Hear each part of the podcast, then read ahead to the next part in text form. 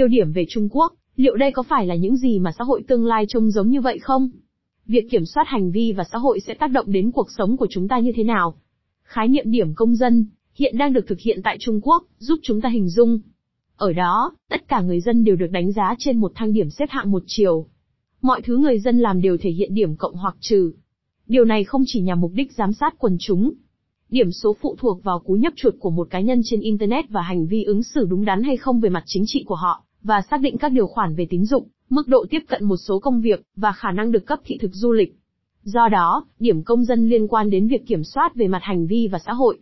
Ngay cả hành vi của bạn bè và người quen cũng tác động đến điểm số này, tức là nguyên tắc về trách nhiệm phe phái cũng được áp dụng, mọi người sẽ trở thành vừa là một người bảo vệ đức hạnh và vừa là một kẻ chỉ điểm, đồng thời các nhà tư tưởng phi chính thống đều bị cô lập. Nếu các nguyên tắc tương tự được truyền bá ở các nước dân chủ, thì cuối cùng cũng sẽ không thích hợp cho dù các quy tắc đó được các công ty nhà nước hoặc công ty có ảnh hưởng thiết lập. Trong cả hai trường hợp, những trụ cột của nền dân chủ sẽ bị đe dọa trực tiếp, việc theo dõi và đo lường tất cả các hoạt động có để lại dấu vết của kỹ thuật số sẽ tạo ra một kiểu người dân trần trụi, khi đó nhân phẩm và sự riêng tư của con người sẽ dần dần bị hạ cấp. Các quyết định sẽ không còn được đưa ra một cách tự do, bởi vì một sự lựa chọn sai từ quan điểm của chính phủ hoặc của công ty xác định các tiêu chí của hệ thống chấm điểm sẽ có những hậu quả tiêu cực. Quyền tự chủ của cá nhân, về nguyên tắc, sẽ bị bãi bỏ. Mỗi sai lầm nhỏ đều sẽ bị trừng phạt và không ai thoát được sự ngờ vực. Nguyên tắc suy đoán vô tội sẽ trở nên lỗi thời. Những lời buộc tội theo cách dự đoán của công an thậm chí có thể dẫn đến các hình phạt cho những vi phạm không xảy ra, mà chỉ là dự kiến sẽ xảy ra. Khi các thuật toán cơ bản không thể hoạt động mà không sai sót hoàn toàn, thì nguyên tắc sòng phẳng và công lý sẽ được thay thế bằng một sự tùy tiện kiểu mới, mà con người ta hầu như không có khả năng tự bảo vệ bản thân. Nếu các mục tiêu cá nhân được thiết lập từ bên ngoài, thì khả năng tự phát triển cá nhân sẽ bị loại bỏ và, vì thế, cũng sẽ loại bỏ luôn chế độ đa nguyên dân chủ. Các chuẩn mực văn hóa và xã hội cục bộ sẽ không còn được dùng làm cơ sở cho các hành vi thích hợp phụ thuộc vào tình huống. Việc kiểm soát xã hội với một mục tiêu đơn chiều sẽ dẫn đến nhiều cuộc xung đột hơn và, vì thế, đến tình trạng mất an ninh. Con người luôn trong trạng thái trông đợi những bất ổn nghiêm trọng, như chúng ta đã thấy trong hệ thống tài chính của chúng ta. Một kiểu kiểm soát xã hội như vậy sẽ quay lưng lại với những người dân tự chịu trách nhiệm để biến họ thành những kẻ hạ đẳng, dẫn đến một phiên bản chế độ phong kiến 2.0. Điều này đối nghịch hoàn toàn với các giá trị dân chủ. Do đó, đã đến lúc cho phiên bản khai sáng 2.0, sẽ dẫn đến phiên bản chế độ dân chủ 2.0, dựa trên sự tự quyết dựa trên kỹ thuật số. Điều này đòi hỏi phải có những công nghệ có tính dân chủ, những hệ thống thông tin, phù hợp với các nguyên tắc dân chủ, nếu không chúng sẽ phá hủy xã hội của chúng ta. Cú hích lớn thiết kế tồi để giải quyết vấn đề. Người nào nắm được một khối lượng lớn dữ liệu có thể thao túng con người theo những cách tinh tế. Nhưng ngay cả những người ra quyết định nhân từ đều có thể làm nhiều điều xấu hơn là điều đúng, theo đất heo binh. Những người ủng hộ cú hích lớn lập luận rằng con người không đưa ra được những quyết định tối ưu và, do đó, cần phải giúp đỡ họ. Trường phái tư duy này được gọi là chủ nghĩa gia trưởng. Tuy nhiên, cú hích lớn không lựa chọn cách thức thông báo và thuyết phục con người. Thay vào đó, nó khai thác các điểm yếu tâm lý để đưa chúng ta đến một số hành vi ứng xử, có nghĩa là đã đánh lừa chúng ta. Cách tiếp cận khoa học làm nền tảng cho phương pháp này được gọi là chủ nghĩa hành vi, mà trên thực tế đã lỗi thời từ lâu. Nhiều thập kỷ trước, Berhut Fezedikiner kích thích có điều kiện những con chuột, chim bồ câu và chó bằng thưởng phạt, ví dụ, bằng cách cho ăn hoặc áp dụng những cú sốc điện đau đớn. Ngày nay, người ta cố gắng kiểm soát có điều kiện con người theo những cách tương tự. Thay vì bị nhốt trong một hộp Skinner, chúng ta đang sống trong một bộ lọc bong bóng, với thông tin cá thể hóa, suy nghĩ của chúng ta đã bị điều khiển. Với giá cả cá thể hóa, chúng ta có thể thậm chí bị trừng phạt hoặc được khen thưởng, ví dụ, vì những cú nhấp chuột được mong muốn hoặc không được mong muốn, trên Internet. Sự kết hợp của cú hích với dữ liệu lớn, do đó, đã dẫn đến một hình thức cú hích mới mà chúng ta có thể gọi là cú hích lớn. Khối lượng ngày càng tăng những thông tin cá nhân về bản thân, thường được thu thập mà không có sự đồng ý của chúng ta, tiết lộ những gì chúng ta nghĩ, cách thức chúng ta cảm nhận và cách thức chúng ta có thể được thao túng như thế nào. Những thông tin riêng tư này được khai thác để thao túng chúng ta đưa ra những lựa chọn lẽ ra sẽ không được chọn nếu trong hoàn cảnh khác, để mua một số sản phẩm đắt đỏ hoặc mua những sản phẩm mà chúng ta không cần hoặc có thể để chúng ta bỏ phiếu cho một đảng phái chính trị nào đó. Tuy nhiên, cú hích lớn là không phù hợp để giải quyết nhiều vấn đề của chúng ta. Điều này đặc biệt đúng đối với những thách thức liên quan đến tính phức tạp của thế giới chúng ta. Mặc dù đã có 90 quốc gia sử dụng cú hích, nhưng nó đã không làm giảm các vấn đề xã hội của chúng ta, mà còn trái lại nữa. Hiện tượng khí hậu nóng lên toàn cầu đang tiến triển. Hòa bình trên thế giới là điều mong manh, và chủ nghĩa khủng bố đang gia tăng. tội phạm mạng bùng nổ, và cuộc khủng hoảng kinh tế và nợ cũng chưa được giải quyết tại nhiều nước. Chúng ta cũng chưa có giải pháp nào để giải quyết sự thiếu hiệu quả của các thị trường tài chính, như lời thừa nhận gần đây của Richard Thaler, một giáo chủ về cú hích. Theo quan điểm của ông, nếu nhà nước kiểm soát các thị trường tài chính, thì điều này sẽ càng làm trầm trọng thêm vấn đề. Nhưng như vậy tại sao lại phải kiểm soát xã hội chúng ta theo hướng từ trên xuống, một điều thậm chí còn phức tạp hơn đối với một thị trường tài chính. Xã hội không phải là một cỗ máy, và chúng ta không thể điều khiển các hệ thống phức tạp như đối với một chiếc xe. Điều này có thể được hiểu qua việc thảo luận một hệ thống phức tạp khác, cơ thể của chúng ta. Để chữa bệnh, chúng ta cần dùng đúng thuốc, vào đúng giờ giấc, với đúng liều lượng. Nhiều phương pháp điều trị cũng có những tác dụng phụ và tương tác nghiêm trọng. Điều tương tự, tất nhiên, cũng được chờ đợi là sẽ xảy ra đối với các hoạt động can thiệp về mặt xã hội của cú hích lớn.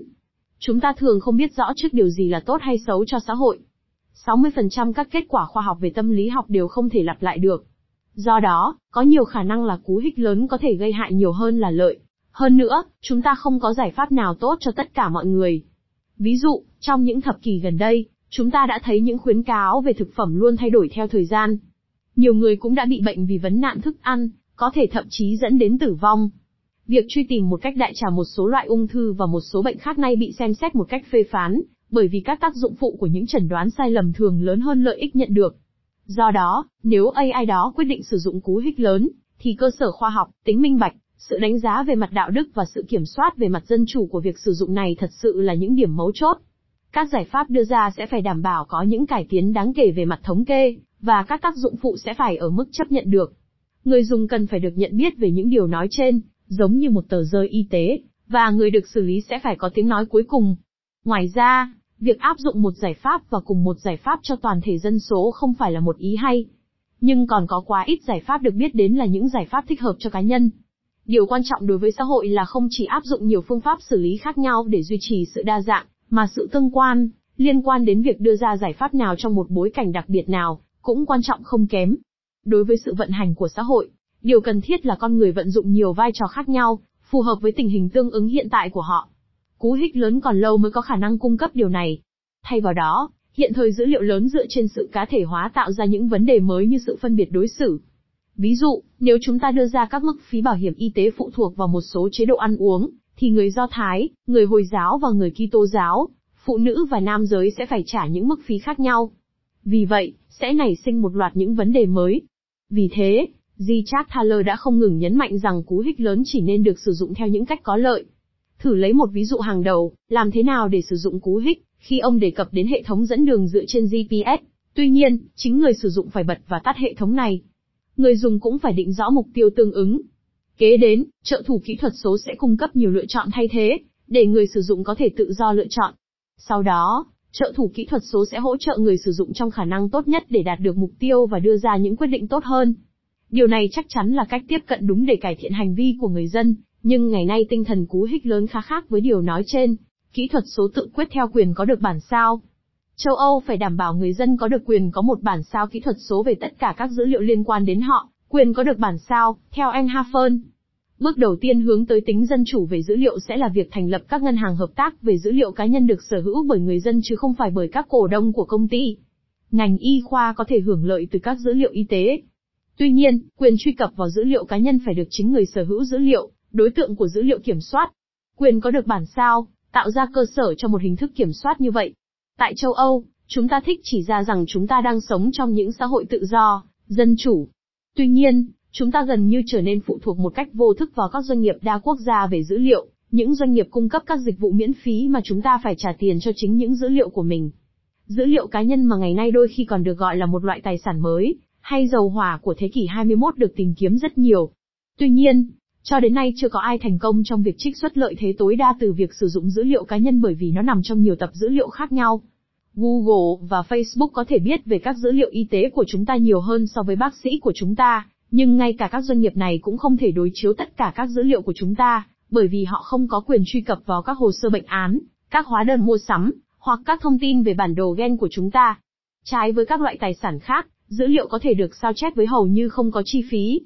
Mọi người đều có quyền có được một bản sao của tất cả các dữ liệu cá nhân của họ.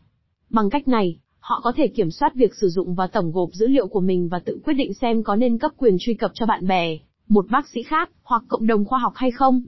Sự xuất hiện của các cảm biến và các ứng dụng y tế di động có nghĩa là bệnh nhân có thể đóng góp đáng kể cho những hiểu biết về y tế. Bằng cách ghi lại tình hình sức khỏe của cơ thể trên điện thoại thông minh của mình, chẳng hạn như các chỉ số y tế và các tác dụng phụ của thuốc, họ cung cấp những dữ liệu quan trọng để có thể quan sát các cách thức điều trị được áp dụng, đánh giá các công nghệ về y tế, và thực hành y khoa dựa trên bằng chứng nói chung. Đây cũng là một nghĩa vụ về đạo đức khi cho người dân tiếp cận với các bản sao những dữ liệu của họ và cho phép họ tham gia vào các cuộc nghiên cứu y học, bởi vì điều này sẽ cứu sống người bệnh và làm cho chế độ chăm sóc y tế có mức giá phải chăng hơn. Các nước châu Âu nên có cam kết về quyền tự quyết kỹ thuật số của người dân bằng cách đưa quyền có được bản sao vào hiến pháp của họ, như đã được đề xuất tại Thụy Sĩ.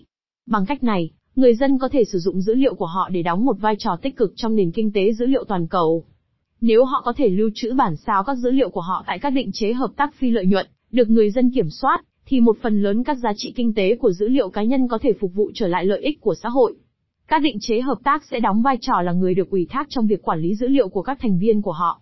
Điều này sẽ dẫn đến việc dân chủ hóa thị trường dữ liệu cá nhân và kết thúc sự phụ thuộc vào kỹ thuật số. Xã hội dân chủ kỹ thuật số, người dân phải được phép tham gia tích cực. Để xử lý công nghệ tương lai theo cách có trách nhiệm, điều cần thiết là mỗi người chúng ta có thể tham gia vào quá trình ra quyết định. Theo lập luận của Juno Fay từ Đại học Basel làm thế nào các cuộc đổi mới có trách nhiệm có thể được phát huy một cách hiệu quả. Những lời kêu gọi công chúng, nếu có, đạt được rất ít hiệu quả nếu các định chế hoặc các quy tắc định hình sự tương tác của con người không được thiết kế để khuyến khích và cho phép người dân đáp ứng những yêu cầu này. Chúng ta cần xem xét nhiều loại hình định chế. Điều quan trọng nhất là xã hội phải được phân quyền, theo nguyên tắc các quyết định nên được đưa ra ở cấp thấp nhất có thể. Có ba chiều kích quan trọng. Không gian, phân quyền nằm trong một cơ chế liên bang mạnh mẽ. Các tỉnh thành, khu vực và phường xã phải được giao đủ quyền tự chủ. Trong một mức độ rộng lớn, họ phải có khả năng thiết lập các mức thuế riêng và quyết định các khoản chi tiêu công của chính họ. Chức năng, phân quyền theo lĩnh vực chi tiêu công ví dụ như về giáo dục, y tế, môi trường, cung cấp nước sinh hoạt, giao thông, văn hóa, vân vân, cũng là một điều mong muốn. Khái niệm này đã được phát triển thông qua đề xuất, thẩm quyền chức năng trồng chéo và cạnh tranh. Chính trị, phân quyền liên quan đến việc phân chia quyền lực giữa các cơ quan hành pháp, chính phủ, lập pháp quốc hội và tòa án. Các phương tiện truyền thông công cộng và các giới học viện nên là những trụ cột bổ sung.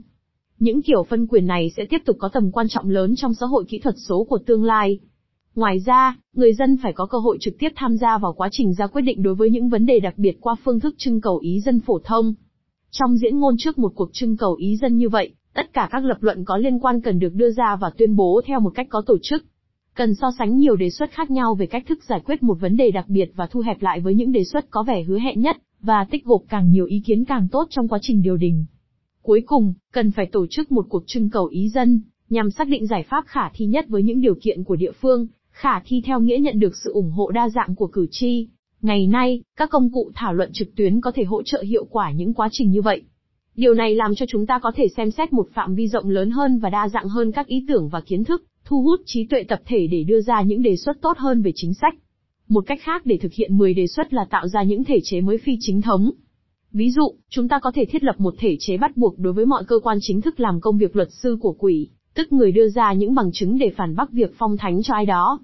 Nhà tư duy phi chính thống này sẽ được giao nhiệm vụ phát triển những lập luận phản biện và những tùy chọn thay thế đối với mỗi đề xuất.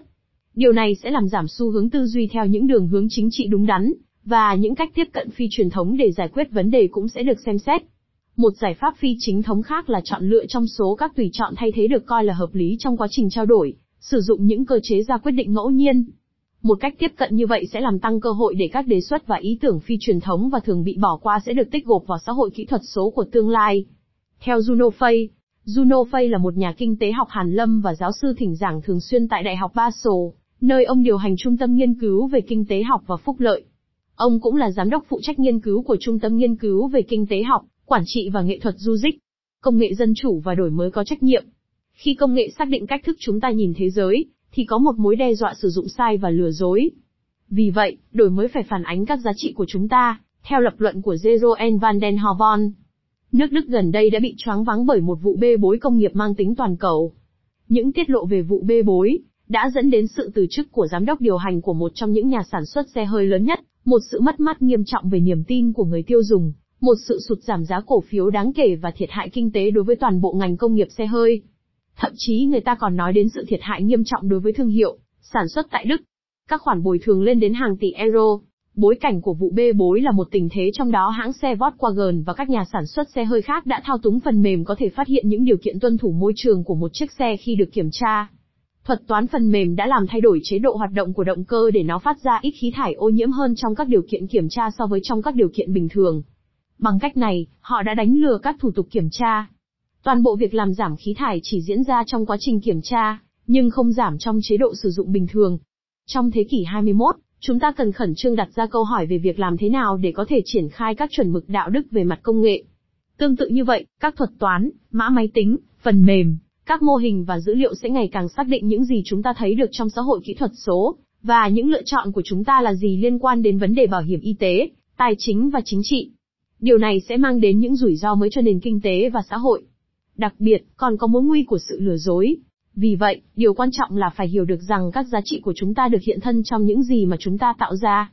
Nếu không, thiết kế của công nghệ tương lai sẽ xác định hình dạng xã hội của chúng ta, mã số là luật. Nếu các giá trị đó mang tính tư lợi, phân biệt đối xử hoặc trái với các lý tưởng về quyền tự do và riêng tư cá nhân, thì điều này sẽ làm tổn hại xã hội của chúng ta.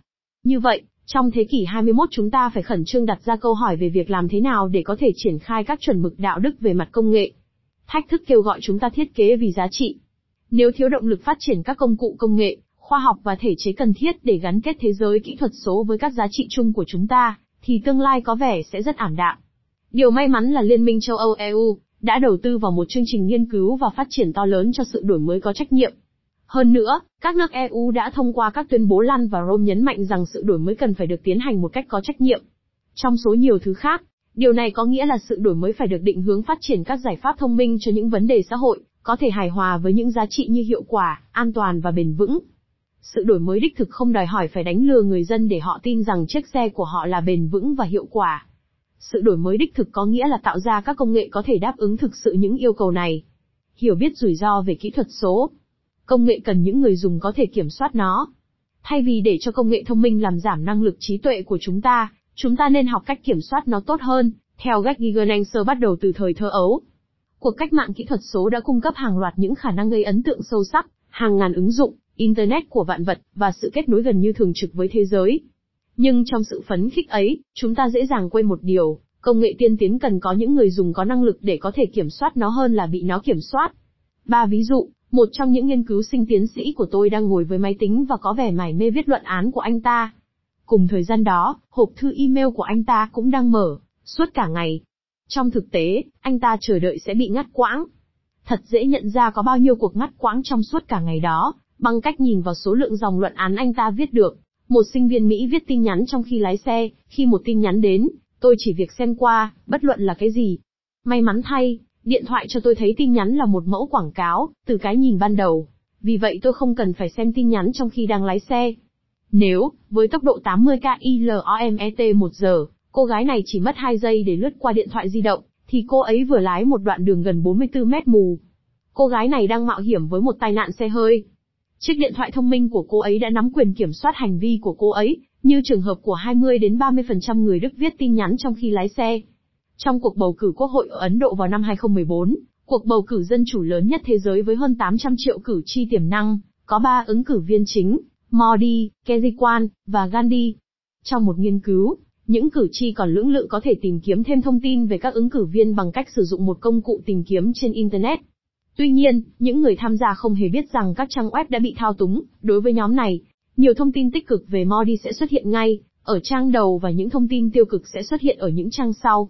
Đối với nhóm khác, điều tương tự cũng diễn ra đối với các ứng cử viên khác.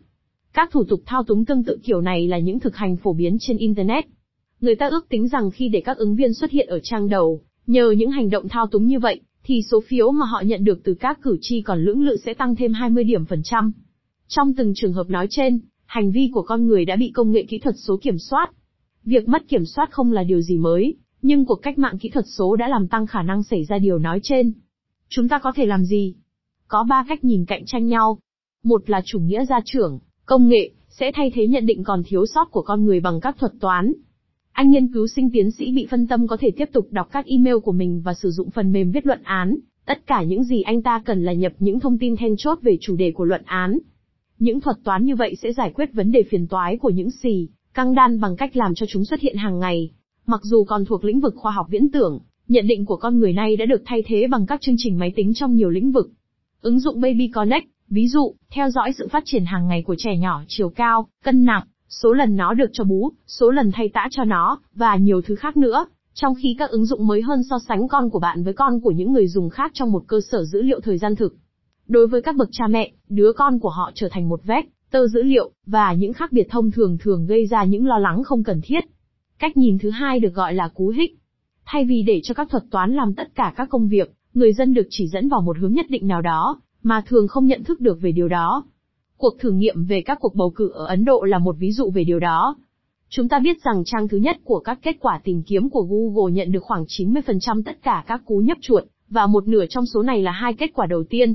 Kiến thức về hành sáu con người đã bị lợi dụng bằng cách thao túng thứ tự các kết quả sao cho những thông tin tích cực về một ứng cử viên nhất định nào đó hoặc một sản phẩm thương mại nhất định nào đó xuất hiện ở trang đầu tiên.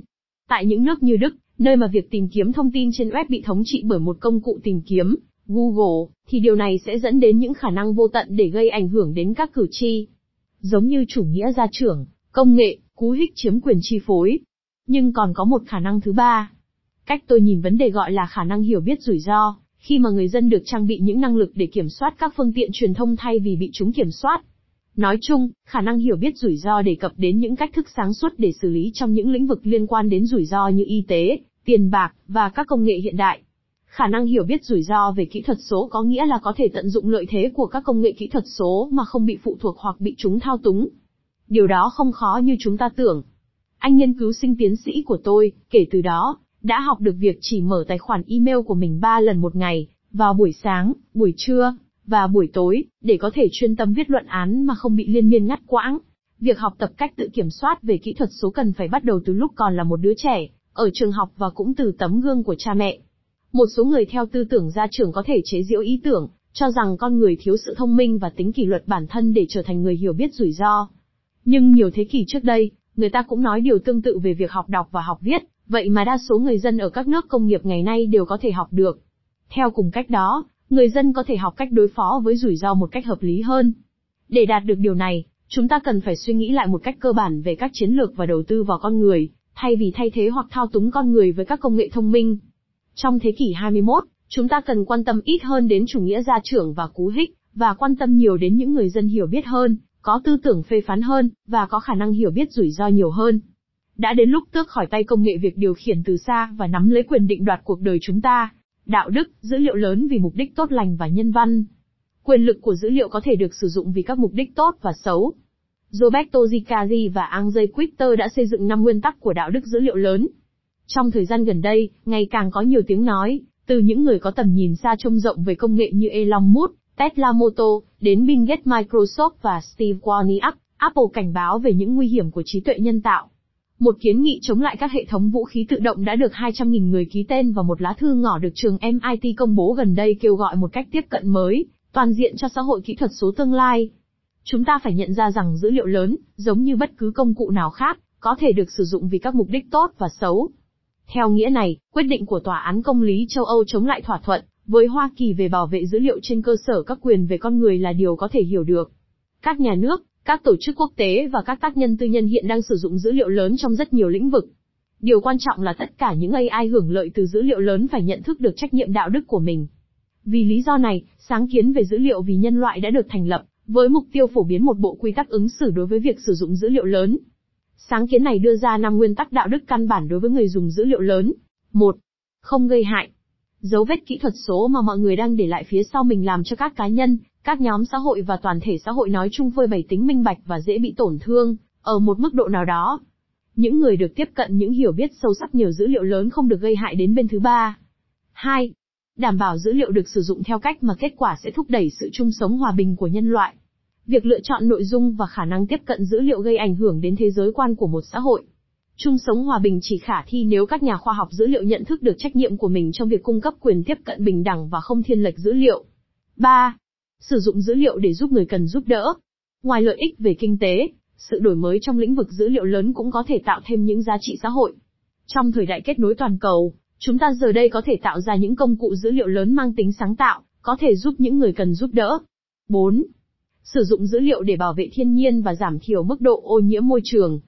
Một trong những thành tựu lớn nhất của phân tích dữ liệu lớn là sự phát triển các quy trình hiệu quả và các hiệu ứng hiệp lực. Dữ liệu lớn chỉ có thể giúp tạo ra một tương lai bền vững về kinh tế và xã hội nếu những phương pháp như vậy cũng được sử dụng để tạo ra và duy trì một môi trường tự nhiên lành mạnh và ổn định. 5. Sử dụng dữ liệu để loại bỏ sự phân biệt đối xử và sự bất khoan dung và tạo ra một hệ thống công bằng về sự cùng tồn tại xã hội. Các phương tiện truyền thông xã hội đã tạo ra một mạng xã hội mạnh mẽ. Điều này chỉ có thể dẫn đến sự ổn định toàn cầu mang tính dài hạn nếu nó được xây dựng trên các nguyên tắc sòng phẳng, bình đẳng và công bằng. Để kết luận, chúng tôi cũng muốn mọi người chú ý đến những cơ hội mới đáng quan tâm mà dữ liệu lớn có thể dẫn đến một tương lai tốt hơn, khi mà việc có nhiều dữ liệu hơn làm cho thông tin trở nên ít tốn kém hơn và công nghệ phá vỡ các rào cản tiếp nhận và phân tích dữ liệu, thì cơ hội cung cấp những thông tin hữu ích phục vụ cho các mục đích công dân sẽ phát triển. Điều này có thể gọi là thách thức công ích vì dữ liệu lớn. Cuối cùng, điều quan trọng là hiểu được bước ngoặt sang dữ liệu lớn như là một cơ hội để làm điều tốt và là một hy vọng cho một tương lai tốt hơn. Đo lường, phân tích, tối ưu hóa, khi máy móc thông minh chiếm quyền kiểm soát về mặt xã hội. Trong thời đại kỹ thuật số, máy móc đã điều khiển trong một chừng mực đáng kể cuộc sống hàng ngày của chúng ta. Vì thế, chúng ta nên suy nghĩ kỹ lưỡng trước khi chia sẻ dữ liệu cá nhân của chúng ta, theo chuyên gia Yvonne Hofstetter. Nếu Norbert Wiener 1894, 1964 trải nghiệm được thời đại kỹ thuật số, thì đối với ông, đó sẽ là thế giới của thiên đường, muốn gì cũng có. Điều khiển học là khoa học về thông tin và kiểm soát, bất luận mục tiêu kiểm soát là một cỗ máy hay một sinh vật sống. Người sáng lập điều khiển học đã từng giải thích như vậy tại Hanover, Đức, vào năm 1960. Trong lịch sử, thế giới chưa từng tạo ra một khối lượng dữ liệu và thông tin lớn như hiện nay. Điều khiển học, một khoa học khẳng định tầm quan trọng ở mọi nơi, đã hứa hẹn một cách chắc nịch, mọi thứ đều có thể kiểm soát được. Trong thế kỷ 20, các lực lượng vũ trang của Hoa Kỳ và của Liên Xô đều áp dụng điều khiển học để kiểm soát cuộc chạy đua vũ trang. NATO đã triển khai cái gọi là hệ thống C3 E-Command chỉ huy, Control điều khiển, Communication truyền tin và Intelligence tình báo. Một thuật ngữ dành cho cơ sở hạ tầng quân sự mà ngôn ngữ dựa trên cuốn sách của Quinner mang tựa đề, điều khiển học, hoặc kiểm soát và truyền thông trong động vật và máy móc, được xuất bản vào năm 1948. Kiểm soát đề cập đến việc kiểm soát máy móc cũng như kiểm soát các cá nhân hoặc toàn bộ các hệ thống quản lý xã hội chẳng hạn như các liên minh quân sự, NATO và Hiệp ước qua sao. Các yêu cầu cơ bản là tích hợp, thu thập dữ liệu và truyền tin. Kết nối con người và mọi thứ đến Internet của vạn vật là một cách hoàn hảo để có được những dữ liệu cần thiết như là đầu vào của các chiến lược kiểm soát điều khiển học. Với điều khiển học, một khái niệm khoa học mới đã được đề xuất, thông tin phản hồi vòng kín. Thông tin phản hồi chẳng hạn như bấm like hoặc đưa ra những lời bình trực tuyến, là một khái niệm chính khác liên quan đến kỹ thuật số hóa. Liệu điều này có nghĩa là kỹ thuật số hóa là sự triển khai điều khiển học một cách hoàn hảo nhất không? Khi sử dụng các thiết bị thông minh, chúng ta tạo ra một dòng vô tận các dữ liệu phơi bày các ý định, định vị địa lý, hoặc môi trường xã hội của chúng ta.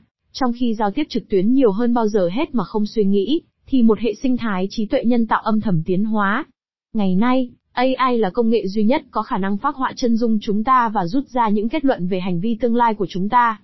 Một chiến lược điều khiển tự động, thường là một máy học tập, sẽ phân tích hiện trạng của chúng ta và tính toán một kích thích dẫn chúng ta đến gần hơn với một trạng thái tối ưu, đáng mong muốn hơn. Những bộ điều khiển như vậy ngày càng chi phối cuộc sống thường nhật của chúng ta. Những công cụ hỗ trợ kỹ thuật số như vậy giúp chúng ta đưa ra quyết định trong hàng ngàn sa số các tùy chọn và sự bất định đáng sợ. Ngay cả công cụ tìm kiếm Google Search là một chiến lược điều khiển. Khi gõ một từ khóa, người dùng phơi bày ý định của mình. Công cụ tìm kiếm Google Search, đến lượt nó, không chỉ giới thiệu một danh sách những truy cập tốt nhất, mà còn giới thiệu một danh sách các liên kết được sắp xếp theo giá trị, tài chính có lợi cho công ty hơn là có lợi cho người dùng. Bằng cách liệt kê các dịch vụ của công ty ở các dòng đầu của kết quả tìm kiếm, Google kiểm soát cú nhấp chuột tiếp theo của người dùng. Đó là một sự lạm dụng của vị thế độc quyền của Google, theo lập luận của Liên minh châu Âu. Nhưng liệu có cách nào để thoát ra không? Có, nếu chúng ta ngắt kết nối từ các vòng lặp điều khiển học và đơn giản ngừng trả lời sự kích thích kỹ thuật số. Điều khiển học sẽ thất bại, nếu đối tác chịu sự kiểm soát bước ra khỏi vòng lặp. Chúng ta nên cẩn thận với và giữ kín đáo những dữ liệu của chúng ta, ngay cả khi đó là điều khó khăn. Tuy nhiên, khi quá trình kỹ thuật số hóa tiếp tục phát triển, thì chẳng bao lâu nữa chúng ta không còn có nhiều sự lựa chọn. Vì thế, một lần nữa chúng ta phải đấu tranh vì quyền tự do của chúng ta trong thời đại, kỹ thuật số, đặc biệt chống lại sự trỗi dậy của máy móc thông minh.